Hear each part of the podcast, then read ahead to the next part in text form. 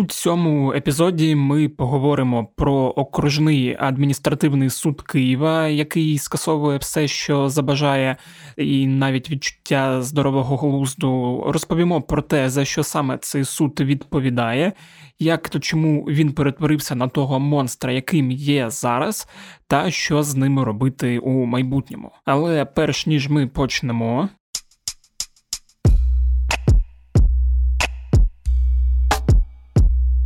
Усім привіт! Мене звуть Федір Пападюк, і це подкаст Кляті питання.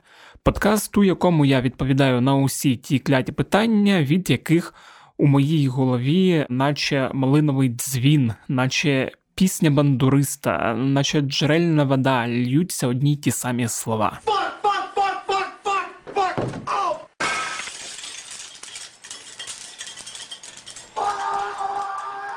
Нагадую, що ваші питання можуть стати темами для наступних епізодів.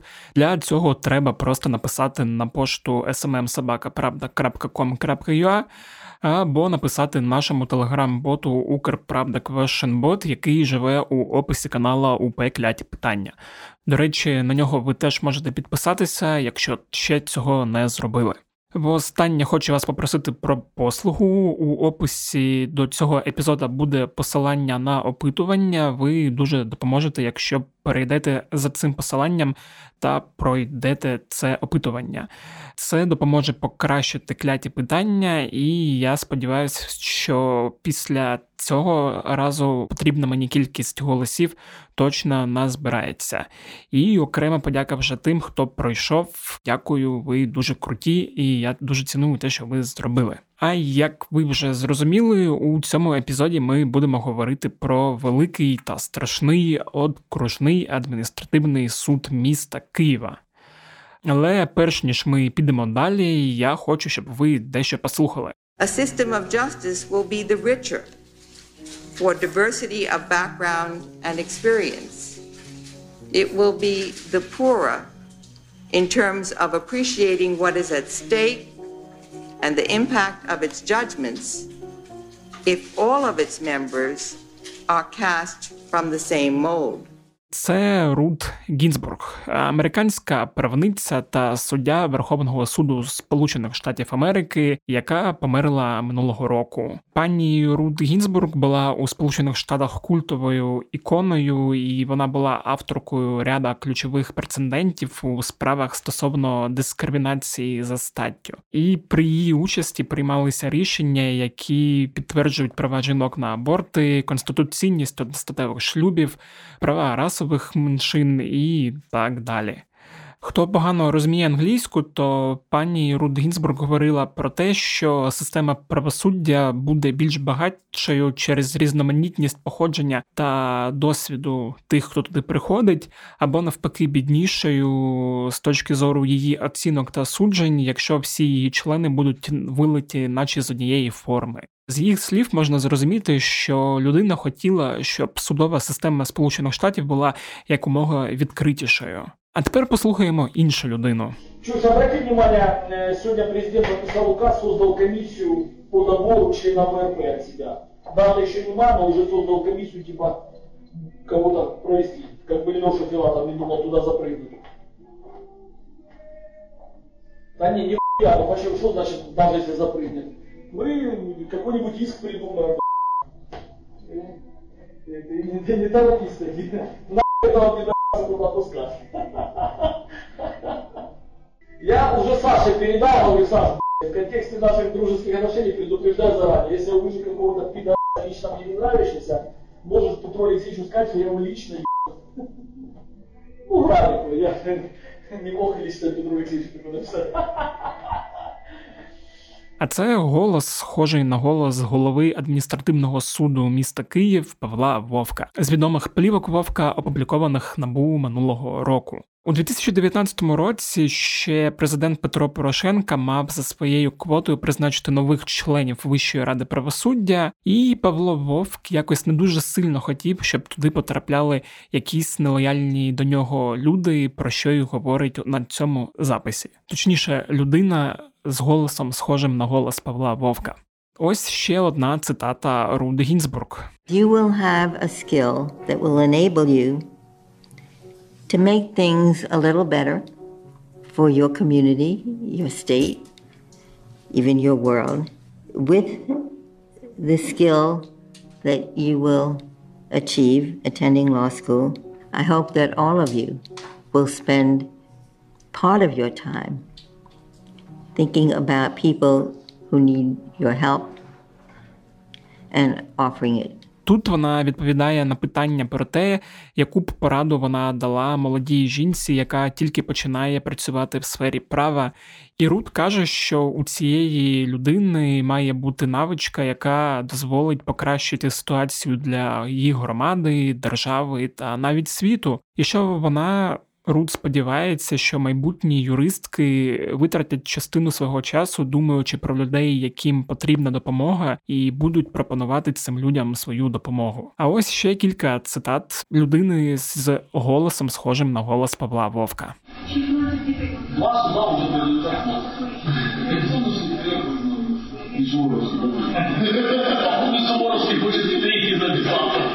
Тогда бы я не сделал многих вещей. То есть я себе тоже какие-то задачи ставлю. Мне интересно было показать, что, допустим, мы можем быть уникальны. На чем мы не уникальны? Мы единственный суд, который вообще пять лет блядь, пережил их всех. Не ликвидирован, не реформирован, не, блядь, не оцененный. Як ви чуєте, для людини з голосом схожим на голос Павла Вовка, боже, я вже втомився це говорити. Для нього дуже важливо не покращити ситуацію громади чи держави, а мати контроль над судами і бажано, щоб його суд пережив ще й не одну владу. Як і Руди Гінзбург, суддя Вовк теж є культовою особою, але у дуже вузьких кругах і з репутацією диаметрально протилежною від репутації покійної пані Гінзбург. І суд, який він очолює, теж досить відомий. Окружний адмінсуд Києва призупинив обов'язкове перейменування УПЦ МП, яку закон зобов'язував е, підкреслити в назві зв'язок з країною-агресором, тобто Росією. Київський окружний адміністративний суд скасував перейменування проспектів Московського і Ватутіна.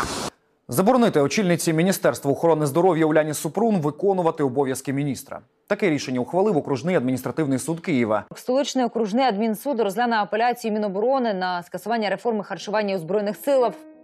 Якщо що, то нарізка сюжетів з плівок Вовка від набу, бо вони це вже робили. А мені трошки ліньки було шукати усі ці сюжети в Ютубі, але от я знайшов зато сюжет про правопис. Новий український правопис скасував окружний адміністративний суд Києва. Судді визнали недійсною рядову постанову, яка схвалила нову редакцію правопису. Пояснення суду таке: уряд не мав для цього повноважень.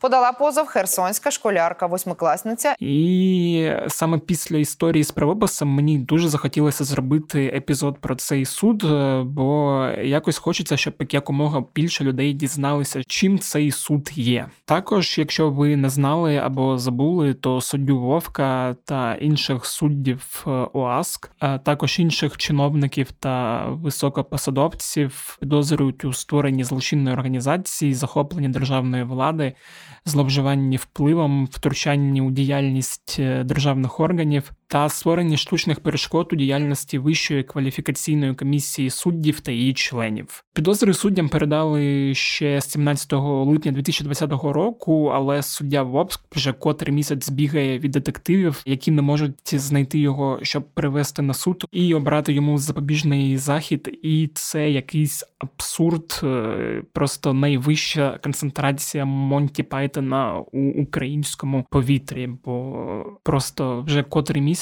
людина десь ховається від слідчих. Але якщо говорити про сам суд, то за що саме він відповідає, і чому він став таким монстром, чому про нього постійно говорять в новинах, і чому він приймає такі важливі рішення?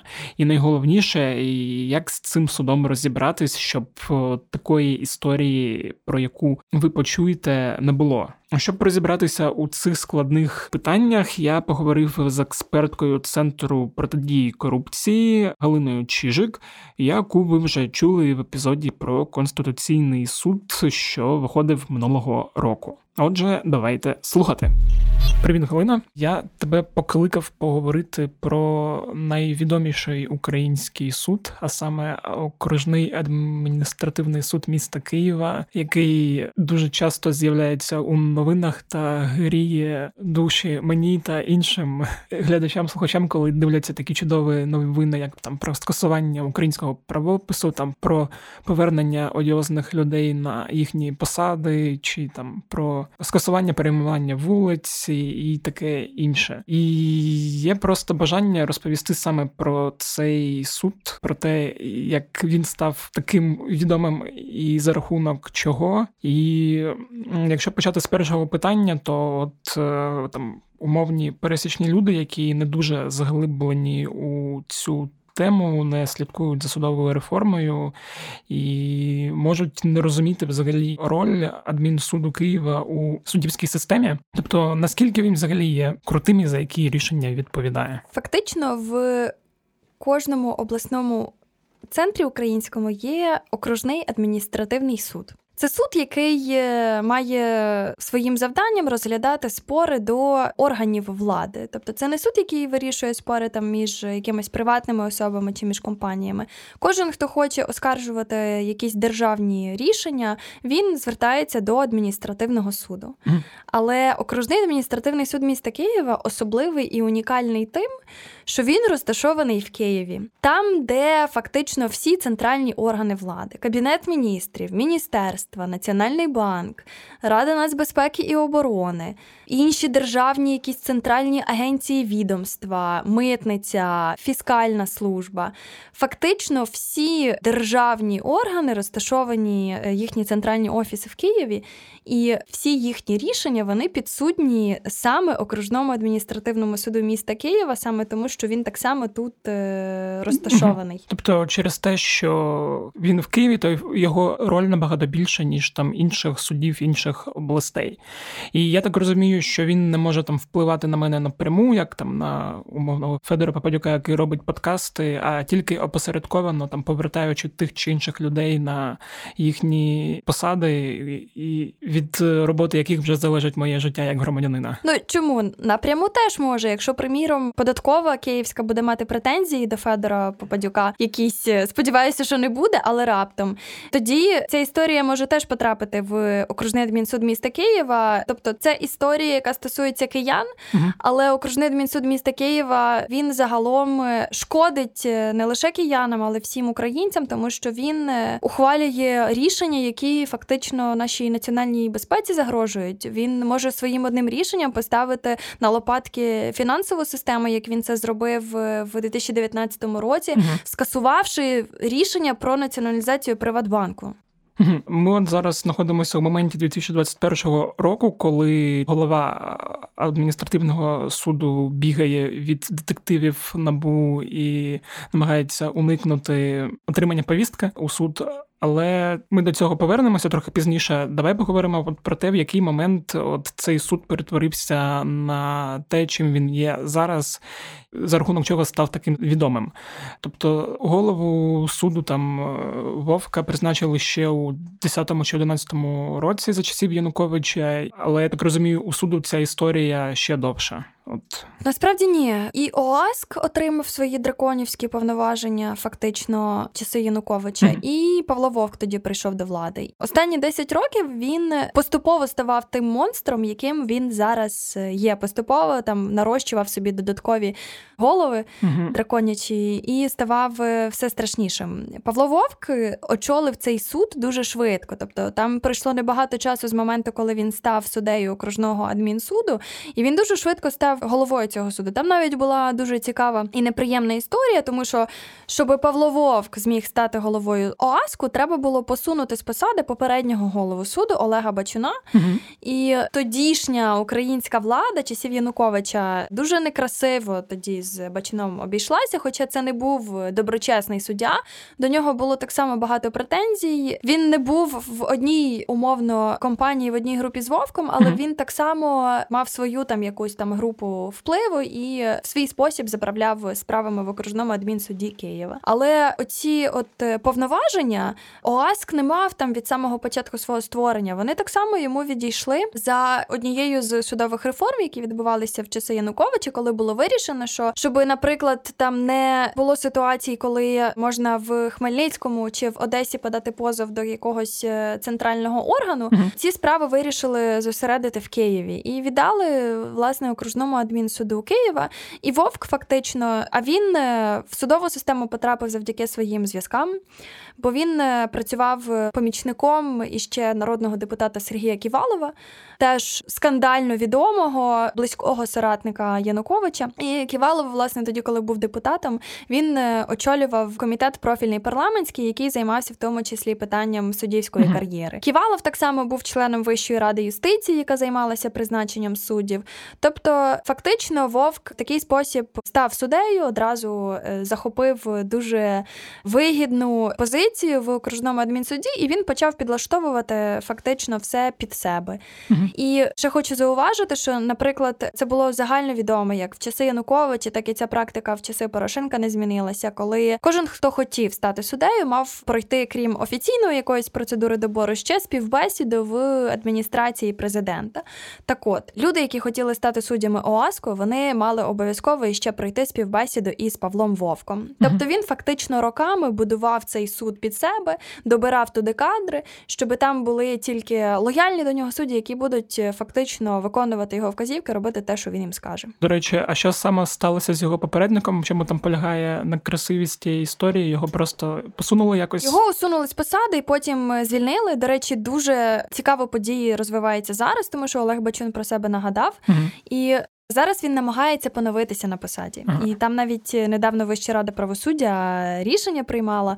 От тому, можливо, навіть зараз Бачун повернеться до окружного адмінсуду міста Києва, хоча я сумніваюся, що йому треба це. Він просто хоче відсудити в держави гроші. Навряд чи він хоче іти працювати в ОАСК, а тим паче з Павлом Вовком.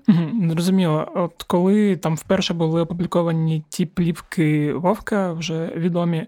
Там, от не пам'ятаю, ким суди була сказана фраза, що цитата, ми єдиний суд, який вообще нах п'ять лет пережив їх всіх, э, не ліквідірований, не реформірований і неоцінений. От е, як так сталося, що суд е, та судді, які ще там були близькими до Януковича та сім'ї, спокійно продовжили працювати наступні п'ять років після революції гідності, там при Порошенко, і продовжують працювати вже там зараз, коли у нас е, вже президент Зеленський. За рахунок чого вони змогли залишитись на своїх посадах, хоча ну всі розуміють про те, що рішення, які вони приймали, до них є питання як і до їхніх моральних якихось якостей. ОАСК дуже зручний. І потрібний суд, і кожен президент, який хоче контролювати країну, хоче мати такий суд, як ОАСК, тому що це суд, який тобі гарантує потрібне для тебе рішення, не рішення відповідно до конституції і законів, а рішення, яке потрібне діючій зараз владі. ОАСК прекрасно себе почував в часи Януковича. І, до речі, рішення ОАСКу це були перші рішення в часи революції гідності проти протестувальників. І фактично, іще 23 або 24 листопада 2013 року суддя ОАСКу Віктор Данилишин ухвалив взагалі перше в Україні рішення про заборону мирних зібрань на майдані і Хрещатику. Згодом через тиждень це зробив Богдан Санін, mm-hmm. інший суддя цього суду. Він якраз став уособленням е, суддів майдану, які кривосудили під час подій революції революції гідності. Згодом інший суддя ОАСКу Євген е, Аблов ще й зобов'язав беркутівців розігнати протестувальників, через що в подарунок е, потім отримав квартиру від держави. Тобто, це суд, який е, в потрібний для влади момент ухвалює потрібні для влади рішення.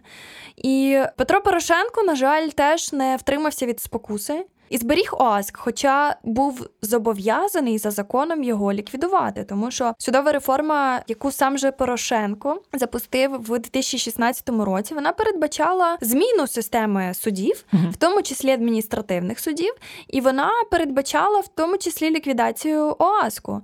Е, оскільки в нас е, є в Києві окружний адміністративний суд, і є ще один адміністративний суд, який діє на Київську область. І оця от реформа 16-го року вона передбачала створення одного суду для Києва і області, і це означало, що два суди мають ліквідувати і створити новий. Угу. Так само відбувалося в інших українських регіонах. І Порошенко тоді підписував багато указів, тоді десятки судів ліквідовувалося. Але в останній момент, коли в нього вже закінчувалися ці повноваження, бо вони за законом переходили до Верховної Ради, він відмовився підписати один єдиний указ, який передбачав ліквідацію окружного адмінсуду міста Києва. Паралельно відбувався інший процес, який згадує суддя в своїй цитаті: кваліфікаційне оцінювання усіх суддів. І фактично судді окружного адмінсуду міста Києва вони так само мали пройти цю процедуру оцінювання, яка за тією ж реформою 16-го року передбачала, що некомпетентні судді або недоброчесні судді будуть звільнені. Це були зміни до конституції. Це було зафіксовано в конституції. За це проголосували більше 300 народних депутатів. Але відповідальною за цей процес була вища кваліфкомісія суддів, голова якої фактично виконував вказівки тодішнього профільного зама в адміністрації Порошенка Олексія Філатова. І власне оцінювання, яке стартувало ще в 17-му році, воно чомусь е, всіляко оминало увагою суддів окружного адмінсуду міста Києва. Тобто питання з ОАСКом можна було вирішити спочатку через ліквідацію суду, потім через е, оцінювання суддів. Тому що я переконана, що більшість суддів цього суду це оцінювання, якби воно відбувалося в належний спосіб, вони би його не пройшли. Чого варті тільки ці аудіозаписи, оприлюднені Національним антикорупційним бюро України? Навіть там я не знаю сотої частини з цих записів було було достатньо, щоб звільнити більшість суддів окружного адмінсуду міста Києва. Але вища кваліфкомісія суддів ВККС, яку на той час очолював Сергій Козяков, вона чомусь е, забувала про ОАСК, а цей суд е, той час, поки суддів рятували від оцінювання і від звільнення, судді окружного адмінсуду міста Києва, приміром, е, забороняли Уляні Супрун виконувати обов'язки міністерки охорони здоров'я. Вони визнавали незаконними докази, здобуті Національним антикорупційним бюро в справах топ-чиновників, зокрема народного депутата колишнього Розенблата. Ці судді дозволили уникнути відповідальності сину міністра внутрішніх справ Арсена Авакова, тому що вони визнавали, що експертиза в справі рюкзаків Авакова, сумнозвісній, була нібито проведена незаконно. Ці судді, врешті, потім е, скасували націоналізацію привату, якою так е, пишався, так бив себе в груди Порошенко, що він це зробив. Тому, власне, от чому так трапилося, що ОАСК не реформували, не ліквідували, суддів не оцінили, і фактично від кожної влади вони отримували імунітет від фактично будь-яких законних е, дій на їхню адресу кваліфікаційного оцінювання, дисциплінарних е, якихось історій. Тому що зараз, наприклад, суддів ОАСКу покриває Вища рада правосуддя, яка є єдиним органом зараз уповноваженим звільняти суддів. От після до речі, цих плівок Національне антикорупційне бюро вручило підозри працівникам ОАСКу і самому Павлу Вовку, його заступникам, е, і ще там іншим ще суддям суддям. Да, суддям ще підозру отримав голова державної судової адміністрації Зиновій Холоднюк. І вперше це здається в 19-му році з'явилися перші плівки Вовка, в 20-му році там другі плівки Вовка. От вже зараз другий місяць 21-го року йде, але ми не бачимо там певних змін якогось процесу. Натомість ми там бачимо дуже смішні новини про те, що от набу приходить до Павла Вовка, його десь немає, він там десь ховається, і людина ніяк не може отримати повістку так про обрання запобіжного заходу. От як ти думаєш, буде якийсь вихід з цієї історії, і чим все це ну взагалі закінчиться, чи має закінчитися? Виходи є, є різні варіанти, що робити зараз, і все залежить від того наскільки теперішній президент Зеленський розуміє далекосяжність наслідків того, що він зараз робить, е, а насправді того, що він нічого не робить з цією історією, чи він розуміє, що це загрожує йому. Бо хочу нагадати, що Порошенко, який так старанно беріг для себе ОАСК, почав страждати від цього ж суду ще коли був президентом в останній місяць свого президентства. Порошенко хотів воспризначити двох нових членів Вищої ради правосуддя. ОАСК йому забороняв це робити. ОАСК заборонив Порошенку призначати суддю до Європейського суду з прав людини. ОАСК зупиняв конкурси на посади керівника митниці і фіскальної служби, щоб Порошенко не міг призначити цих людей, хоча були вакантні посади, і Порошенко був на той час президентом. І з тих аудіозаписів, а це власне набу проводило оперативно-розшукові заходи і фактично прослуховувало кабінет голови ОАСКу Павла Вовка. І з тих е, записів ми ще й чуємо, що Павло Вовк, по-перше, він це робив для того, щоб прислужитися Зеленському, бо він е, починаючи там уже з лютого, він розумів, дивлячись там на рейтинги, що. Порошенко навряд чи буде переобраний на другий термін. Там, до речі, дуже смішна риторика. Спочатку вони там дивляться цей е, ефір, куди Зеленський приходить і кажуть, що це якийсь лох. Типу, а потім вже думають про те, як зробити подарунок, повернувши у ефіри свати. Мені, до речі, цікаво, чи чув Зеленський про те, як говорять про нього судді, і чи йому взагалі це норм, що його отак от е, попускають а він далі продовжує цих суддів покривати. Але справді та вони зрозуміли, що Зеленський стане президентом, вирішили зробити йому подарунок у вигляді повернення сватів на українське телебачення, але і паралельно мститися Порошенку, тому що не все так гладко в них було в стосунках з Порошенком. Очевидно, не все він робив, що хотілося Павлу Вовку. І тоді навіть судді розглядали можливість. Заборонити через державну міграційну службу топ-чиновникам часів Порошенка виїзд з України. Mm-hmm. От Судді в такий спосіб розважалися. Це там до питання, чим загрожує е, українцям якийсь маленький окружний адміністративний суд міста Києва. Цей суд може фактично все, що захоче, і насправді ж як це працює? Вони придумують якусь історію, потім знаходять якихось кишенькових позивачів, людей, там, які прийдуть, нібито там будуть щось просити. А в суді вже наперед заготовлені якісь рішення. Вони їх просто видають, підписують і ставлять країну на лопатки з своїми рішеннями. І що робити з цим? Да, Єдине, що скажу, що мені це виглядає, як іначе ми не помітили, як там за якихось там 10 років створилося просто якийсь паралельний е, непомітний центр впливу, от який досить довго взагалі залишався в тіні, і ніхто не розумів ну, масштабів того, там наскільки він запустив свої там не знаю ці щупальця. А потім, от після плівок набу і цих всіх заяв стало зрозуміло, що це просто ну монстр тут е, тихесенько собі виріс і намагається владу максимально захопити і все контролювати. І цей монстр за роки обріз зв'язками. За роки він встиг надати послуги багатьом дуже різним політикам, олігархам, чиновникам, які тепер віддають тобто повертають те, що вони колись отримали, і це фактично роблять тепер послугу у відповідь на послугу, яка там виявляється в якихось політичних преференціях, покриваннях, тому що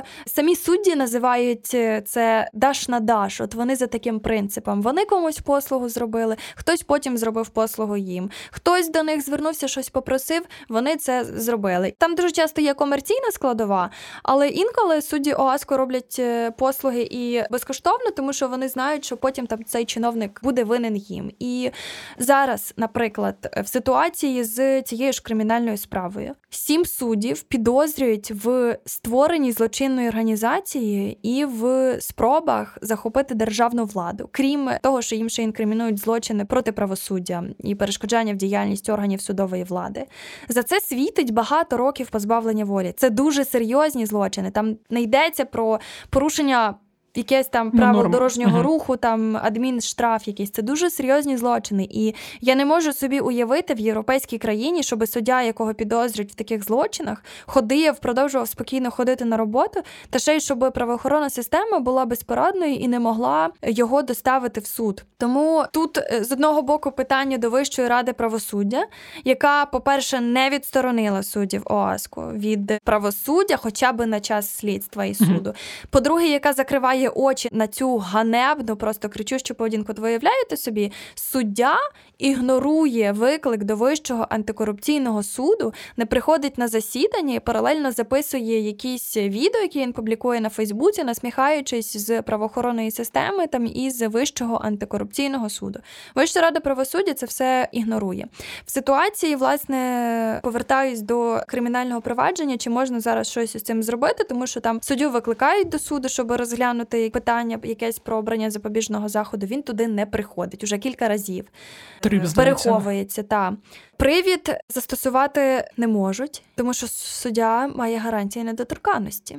І тут знову ж таки в гру вступає Вища рада правосуддя, але тут потрібна так само воля і ще політична від керівництва Генеральної прокуратури. І е, в гру вступає Ірина Венедіктова, яка це публічна вже здається інформація про те, що Ірина Венедіктова блокує власне звернення до Вищої ради правосуддя із тим, щоб вони дали дозвіл на затримання Павла Вовка. До Ірини Венедіктової зараз дуже близький Роман Говда, який займає там одну із чільних посад в прокуратурі.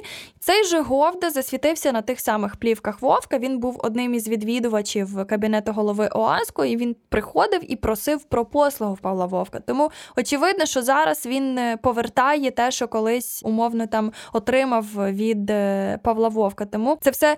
Дуже пов'язано, це там ще одне підтвердження того, що цей монстр, який яким став ОАСК, він впливовий і потужний, але управа на нього в нас є. Тобто не все ще втрачено, тому що набу продовжує розслідувати це кримінальне провадження, там, попри всі палки в колеса і попри там всі перешкоди, які їм вставляють. І фактично зараз е, єдина людина яка mm-hmm. може переважити шальки Терезів, це президент е, Зеленський. Mm-hmm. Що має статися взагалі з цим судом, щоб ситуація змінилася? Бо моя колега там Соня Лукашова писала в одній зі своїх статей про ОАСК і про ці плівки, що ОАСК це все одно частина застарілої та нереформованої системи, тобто ліквідувати його або посадити просто суддю Вовка цього недостатньо. Що ну зміни мають бути більш такими суттєвішими. Та у нас е, працює 5 тисяч суддів в Україні зараз, і очевидно, ті судді, які працюють в ОАСКу, це не єдині судді погані, до яких є питання, яких треба було б звільнити. Але ОАСК виділяється особливо на фоні там решти українських суддів, які живуть не на зарплату, які сідають е, п'яними за кермо, і ще й, е, на жаль, трапляються ситуації, коли вчиняють страшні злочини, там які призводять до смерті людей там через е, п'яне водіння. До речі, два тижні тому Вища рада правосуддя відмовилася навіть відкривати дисциплінарну справу на суддю, який відмазав п'яного водія, який фактично збив на смерть е, пішохода. Там дуже страшна дорожньо-транспортна пригода трапилася в Чорткові, але фактично порушника відмазали. Він вбив людину, але його відмазали. Кримінальну справу по-тихому закрили. І суддя ще й відмовився його притягувати до адмінвідповідальності. І фактично Вища рада правосуддя відмовилася навіть розглядати там ці всі речі. Але на фоні цих всіх страшних речей все одно окружний адмінсуд міста Києва виділяється особливо, тому що там все настільки погано. Що простою якоюсь перевіркою суддів і звільненням кількох суддів ситуацію не вирішити. Бо там фактично ця от система корупційна, система даш на даш, система лояльності до голови суду і виконання його вказівок, вона будувалася роками. Тому, якщо зараз звідти забрати Павла Вовка, у нас немає гарантії, що не прийде хтось новий і фактично не очолить оцю систему, яку роками будував Павло Вовк. Тому, очевидно, рішенням для ОАСКу, як для суду саме, має стати його ліквідація і створення нового суду. І найкраще власне відбирати теж за якимись спеціальними процедурами суддів до нього, зважаючи на те, що цей суд буде далі в майбутньому розглядати такі важливі справи проти кабінету міністрів, mm-hmm. проти міністерств. Дуже важливо забезпечити доброчесність цих суддів, і обов'язково потрібно залучати якихось експертів з поза системи. У нас є успішний досвід залучення міжнародних експертів до відбору суддів Вищого антикорупційного суду. У нас є прекрасний досвід залучення представників громадськості до оцінювання суддів. Тому, очевидно, ОАСК потрібно ліквідувати той, який є зараз, і створити новий суд з нуля обов'язково забезпечивши якісь додаткові гарантії, що відібрані нові судді вони будуть професійними і доброчесними. Але оцей от крок номер два його очевидно неможливо швидко реалізувати в силу різних обставин. Найперше, в нас зараз, наприклад, немає органу, який відповідальний за добір суддів. Це Вищої комісії суддів. Це інше питання, таке в межах розмови про судову реформу. Але рішення тимчасове, яке можна реалізувати зараз, уже воно є. Справи, які розглядає ОАСК, можна передати до Верховного суду тимчасово, щоб він розглядав справи за позовами до кабінету міністрів, до міністерств. Цей суд не є ідеальним, і е, до нього є дуже багато претензій і питань, але очевидно, в будь-якому разі це не окружний адмінсуд міста Києва. Все, що не ОАСК, краще. От тому е, тимчасове рішення це одразу ліквідувати ОАСК, передати справи до Верховного суду і розпочати процес е, створення нового суду. Але це паралельна історія, оскільки так само потрібно робити все можливе для того, аби ефективно була розслідувана кримінальна справа щоб судді, які вчинили злочини, щоб вони понесли е, справедливе покарання, щоб все-таки відбувся цей от е, судовий процес, і щоб кожен отримав по заслугам. Тобто лише звільненням суддів тут не обійтись. Так само вони мають бути притягнені і до кримінальної відповідальності. Ясно, дякую, що пояснила.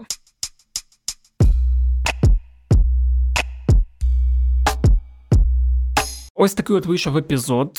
Хочеться сподіватися, що рано чи пізно ця гідра буде знищена. Бо, якщо чесно, коли слухаєш плівки Вовка чи дивишся документальний фільм Слідство інфо Нарадча Рада, де опубліковані інші діалоги цих судей, просто трясе від того, що все це існує в нашій судовій системі і продовжує паразитувати на нас з вами. Прямо сил немає. Але є сподівання, що рано чи пізно і у судовій системі буде наведений лад.